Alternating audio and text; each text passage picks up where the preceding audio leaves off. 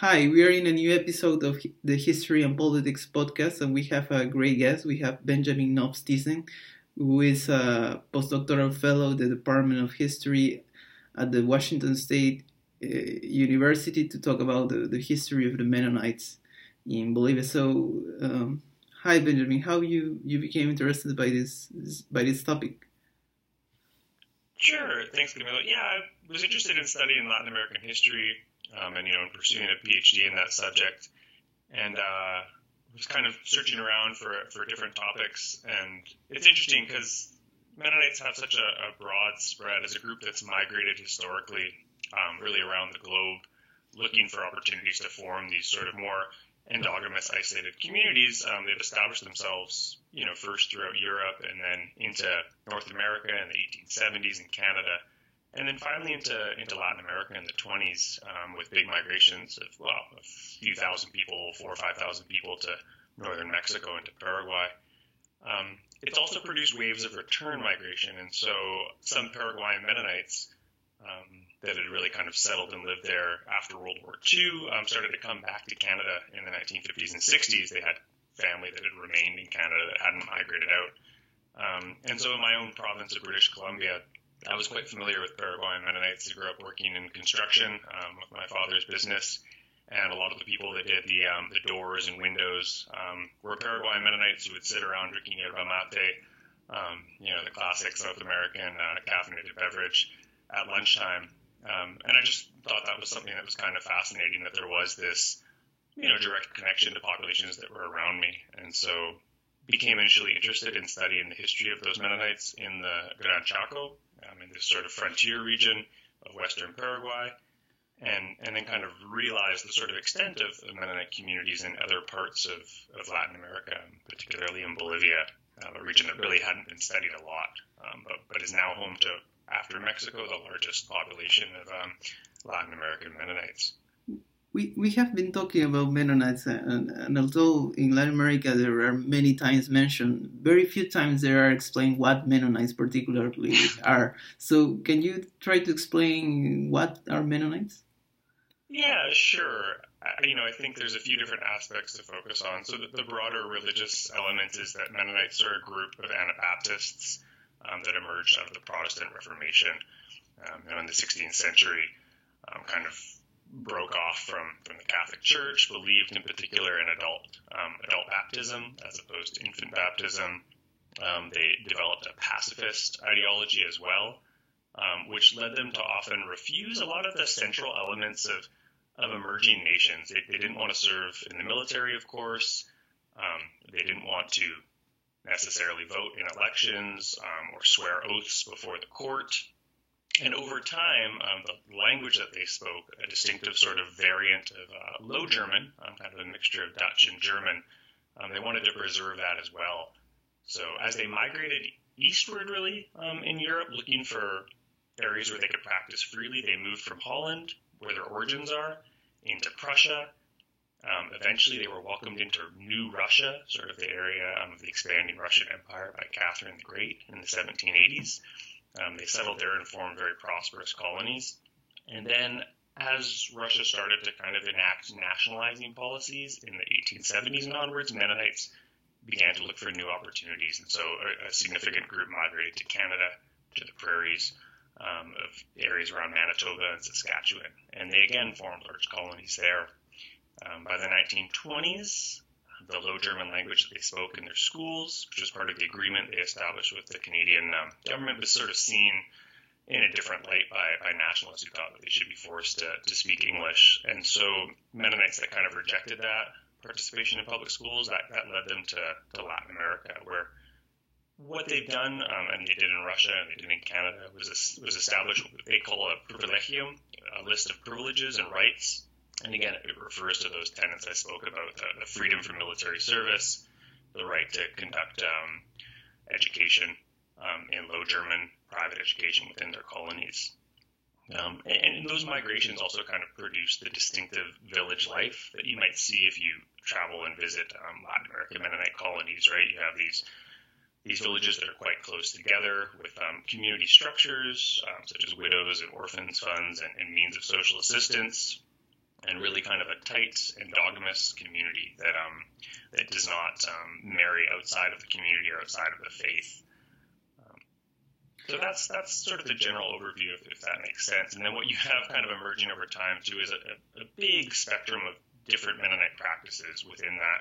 Um, some modernized, if you want to use that term, and accepted certain aspects um, of surrounding society, and others look to maintain traditional ways um, so a big debate among Latin American Mennonites was as rubber tires became more common, automobiles became more common, uh, Mennonites who had embraced the use of tractors didn't really want to have that mass means of transportation represented by the automobile and rubber tire.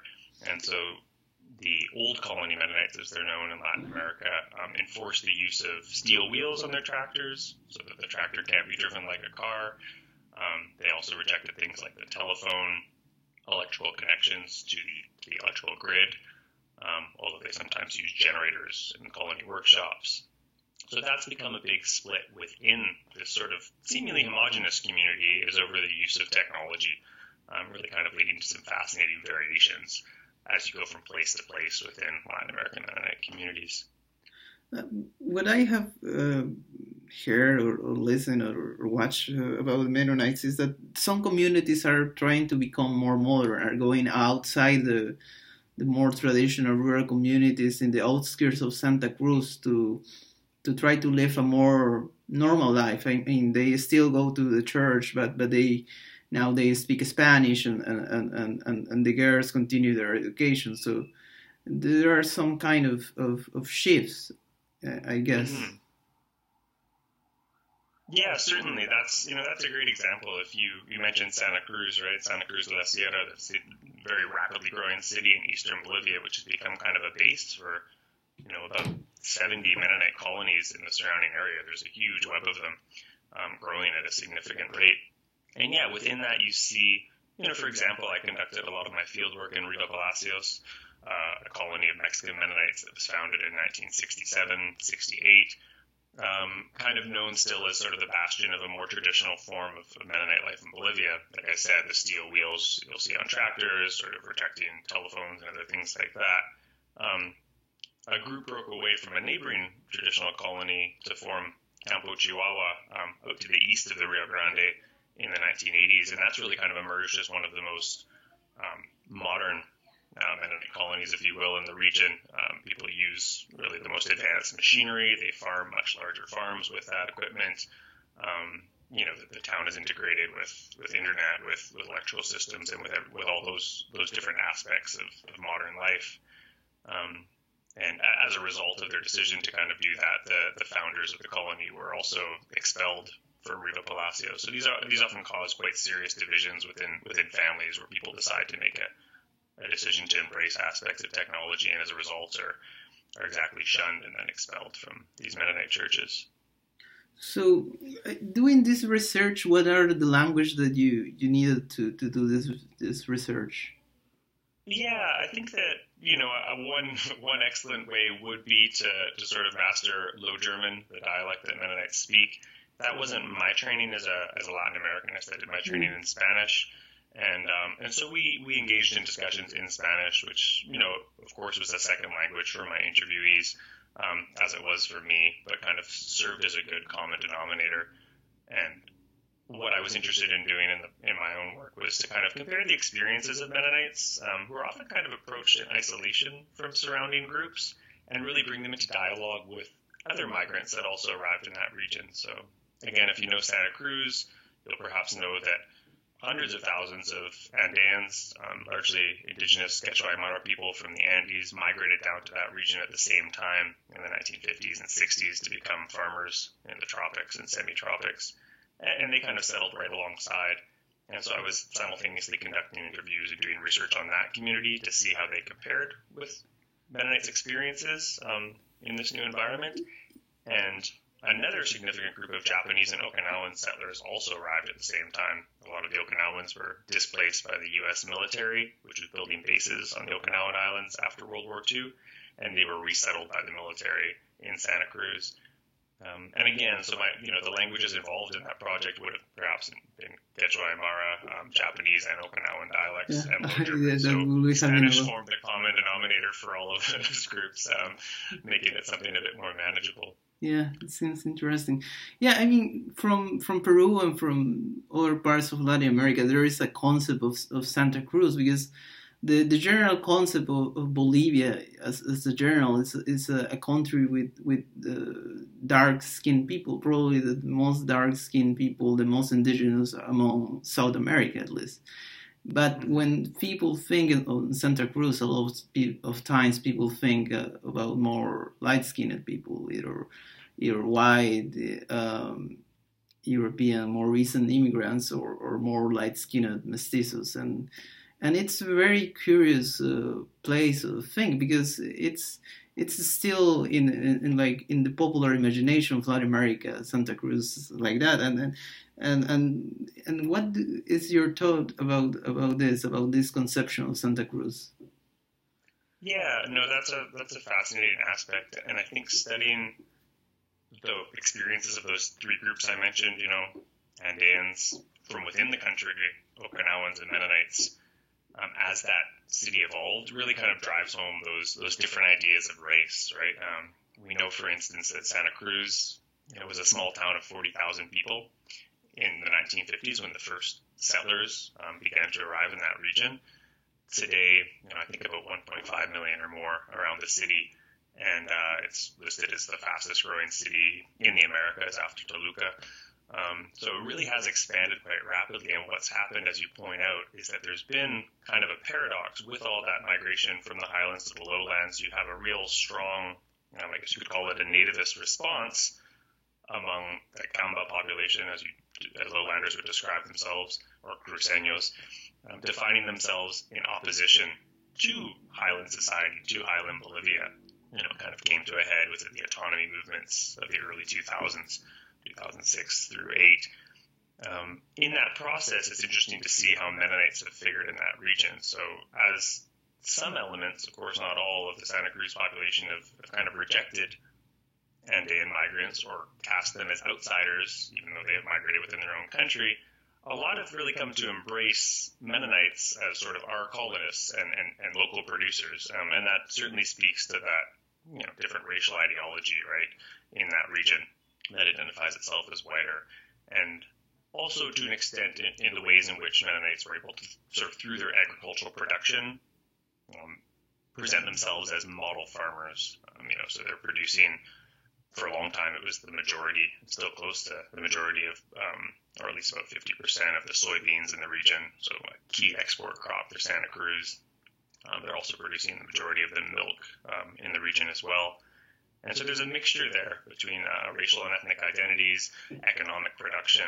Um, and Mennonites have historically always been very careful about how they have been perceived and the relationships they've cultivated within host societies, you know, aware that they're kind of benefiting from these very conspicuous privileges that could lead them at some point to be cast as outsiders. So they've they have largely been successful in doing that, which for me represents a huge a huge irony, perhaps, in the nature of development in Bolivia. You know, that the nationals have been conceived of as foreigners, while Mennonites have kind of been able to do that, as have Okinawans and Japanese, who, who form some of the largest, the two largest really agro-industrial cooperatives in the lowlands. Yeah, it's it's really interesting, and, and I think it, it speaks about the complex racial relationships and, in Bolivia in general. But mm-hmm. uh, the, the other issue I wanted to, to ask you was um, how do I mean the particularly the the, the most uh, for saying some term, the most liberal of these communities have people that are trying to integrate in mainstream society. I was thinking about a, a case of uh, I was watching the Bolivian TV the other day, and, and a case of a, of a of a Mennonite woman who has become a model and goes to the TV and is interviewed. So so this is something that some years ago I wouldn't have like like think about about this as a possibility, like Mennonites mm-hmm. going to the press and and, and because uh, for a lot of, of, of, and there was a, a, a relatively uh, known rape case that, that, generated a lot of prejudice toward the Mennonites yeah. and and some, some some years ago and, and, so how the Mennonites are, are are, are now uh, dealing with, with their relationship with the community because these times their image is changing. I mean, because of the media, because of, of, of, of, of the of of the technology now, like there there is more ways to to to tackle the their, their presence, and I, I, guess that from the media there are uh, it's it's very like like uh, presented as some form of surrealism that in the middle of Latin America there is a there is a, a Germanic speaking people uh, in, in, a very sunny place. It's not not sounds something very common, but but there is certain fascination also not only by the media in Bolivia, but the, the more broadly Western media. Mm-hmm. Certainly, yeah. I think you know there's a few things to touch on there. And, and on the one hand, there's kind of always been that that sort of cursory interest, right? You know, coming and going. Uh, the, sort, the sort of realization that there is, as you pointed out, this curious population um, living in this region, which doesn't seem to fit our expectations. Um, and there's really, if you look back, um, you know, some of the sources that I drove from, there's there's been a steady stream of visitors into these colonies over the years. Um, but as I said, often often kind of temporary, right? That people, you know, you, you read articles from the Mexican press in the you know the 1930s, you know, the decade after Mennonites arrived, and in the following decades, and occasionally you'll find articles reflecting on this this curious people in a strange land as they'll cast them, or, or a community trapped in time. Um, so there is that long history of, of, visitors coming in and reflecting on Mennonites um, in the region, sort of as outsiders. Um, and and those communities, as I pointed out, often have people within them. Um, sometimes it is the Vorsteher or sort of the colony mayor who's sort of responsible for managing the public relations of the community.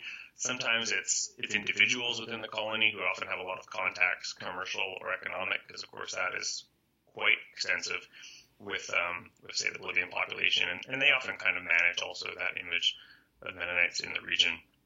Um, so there, there is that element. I think another way to think about the future of the Bolivian Mennonite population might be to look again at other Latin American countries with large Mennonite populations, and so in neighboring Paraguay, um, where Mennonites were settled in the 1920s, um, you know, in the Chaco, right before the Chaco War, basically. Um, there are large, large colonies in the Chaco now that have become major producers. I think they produce um, between them and the, and the Mennonites in Eastern Paraguay produce about seven or eight percent of the GDP of Paraguay. Um, you know, even though they represent only about 45 or 50,000 people. And, and you'll find Mennonites participating in politics, which was certainly something they weren't expected to do before, prohibited from doing. You'll find, you know, Mennonite race car drivers racing in the route Ruta Trans Chaco, the annual sort of race through the region um, and kind of people taking up a broader spectrum of activities within within mainstream society. So I, I would be curious to see. It's fascinating to kind of hear the story of the, the Mennonite beauty queen, you know, because that is also another sort of image we associate with Santa Cruz, um, sort of beauty queen industry. It'd be interesting to see how this proceeds going forward. Um, yeah, I was going to ask you other thing, the, the issue about the, the homogeneity of the community. If I am not wrong, people can convert in Mennonites. So, um, and relationships with the Psy community are sometimes faced with harsh uh, sentence for saying in some way. Uh, I remember once watching uh, a young Mennonite who, who fall in love with a with a with an indigenous woman, and, and, he said that, that their family expelled him, and, and he was on the TV asking for someone if could help him and give him a job because her her no wife was pregnant and he needed to to, to provide to her new family. So um, so how this these things it's very complex and, and it's very particular of, of the Mennonite this this kind of of of uh, separation for society and in a very radical way. Yeah, it, it always kind of touches on that sort of, you know, that paradox because they were often welcomed in to these countries as sort of presumably as modernizers and model farmers, but of course adopt a community structure which sort of separates them in many ways from, from sort of integrating in society. Um, so in a sense, you'll find people that that is still the that is still the the aim, right, of, of Mennonite presence in Latin America is to maintain the degree of that separation, even if, of course, economically speaking, Mennonites are completely integrated in national and global economies through their production. Um, but you, you will see other people that are kind of pushing the boundaries, either in, in modernizing colonies um, or just individuals that, that, that, at times do leave the colony as well. Um, so yeah, I also encountered people doing my field work who kind of found themselves on the edges or the margins of the colony, um, you know, because they intermarried in Bolivian society. Um, for some of them, this involves you know, leaving the colony altogether. Um, there's a man that operates uh, an organization called Menno Travel in in Santa Cruz, uh, and uh, I think Gerhard Fair, I believe is his name, but um, he he decided he wanted to go to university and kind of was also kind of forced to leave the colony as a result, but but ended up creating a career in which he helps facilitate the travel of, of more, much more conservative Mennonites throughout the, the Americas as they want to visit family that are up in Mexico or Canada. So he has a small travel agency there. And yeah, I think that's a very difficult decision for a lot of Mennonites to engage in, particularly because there's such an economic advantage to taking part in that community life. Um, you do certainly have quite a large degree of poverty within a Mennonite colony in Latin America, but because there are certain social systems um, that support the poor within the community, there's always a, a base level, and then you know your your sort of average or middle class farmer within that colony does typically live at a, a level substantially above the income um, of neighboring Bolivians in Santa Cruz or other other farmers in the region.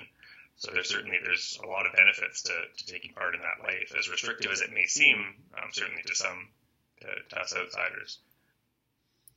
Well, I mean, it's it's really an interesting topic that that you have been studying, and and I think it's it's it's really timely because uh, Latin American hasn't been considered necessarily as as a main immigration destination, but in the last times is is is is changing. There is a lot of immigration between the countries. I mean, the the crisis, the political crisis in in, in Venezuela is, is, generating a lot of immigration uh, toward neighboring countries. Uh, also, there are a lot of Asians, Asians, people from Haiti uh, moving to to Chile.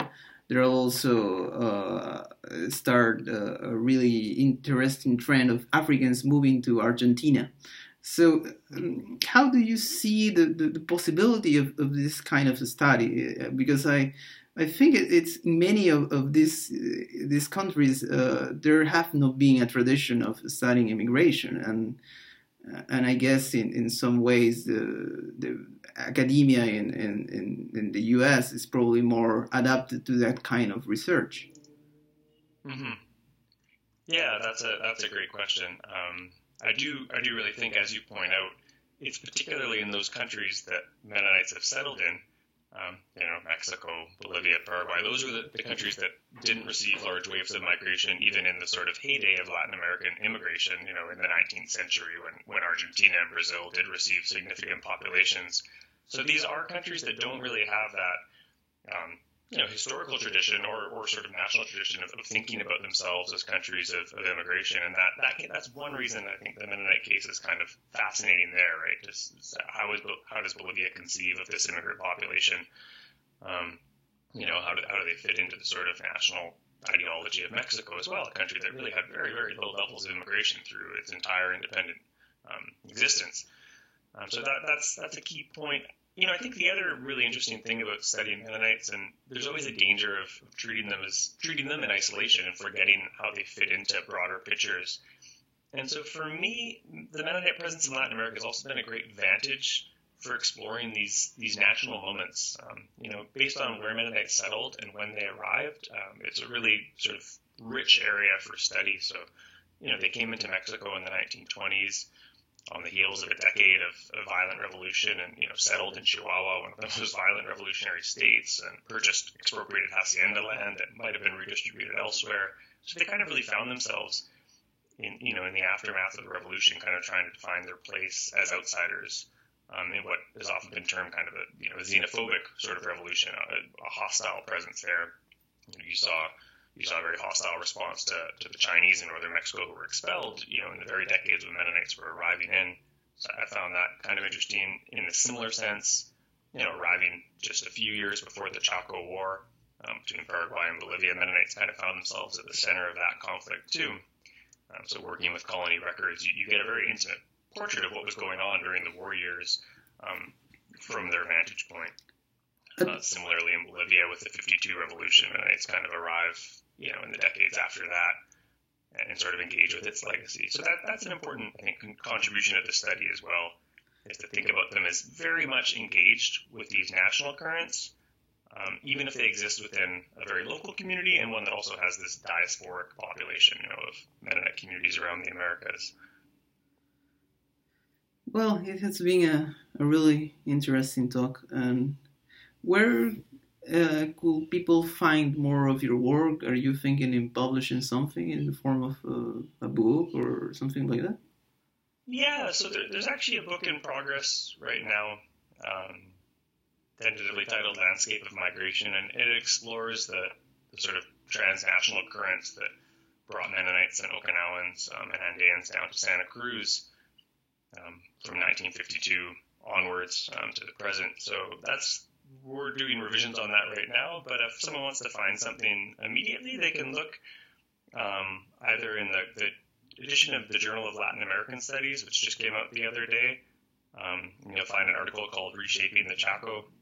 Um, that's a, that's one I wrote about the history of Mennonites in the Chaco war years, um, arriving actually from Russia in 1930 um, and kind of finding themselves in the midst of this conflict um, finding themselves also next to indigenous populations in the Chaco, um, trying to kind of make sense of their new place in that order. And then um, agricultural history um, also has an edition that came out um, earlier this year, and I have a co-authored piece there with uh, another scholar of Mennonites um, in the Americas, Royden Loewen, and it explores the meaning of the use of the steel wheel among Mennonite communities. In the region and how that changed as Mennonites migrated from Canada to Mexico to Bolivia. Um, so it was enjoyable to work together with him because he's a Canadian historian on that project. Um, those would be the two best ones: Ag History and uh, and Journal of Latin American Studies. Well, I think with with that we could leave it here. Thanks, Benjamin. Okay, thank you so much.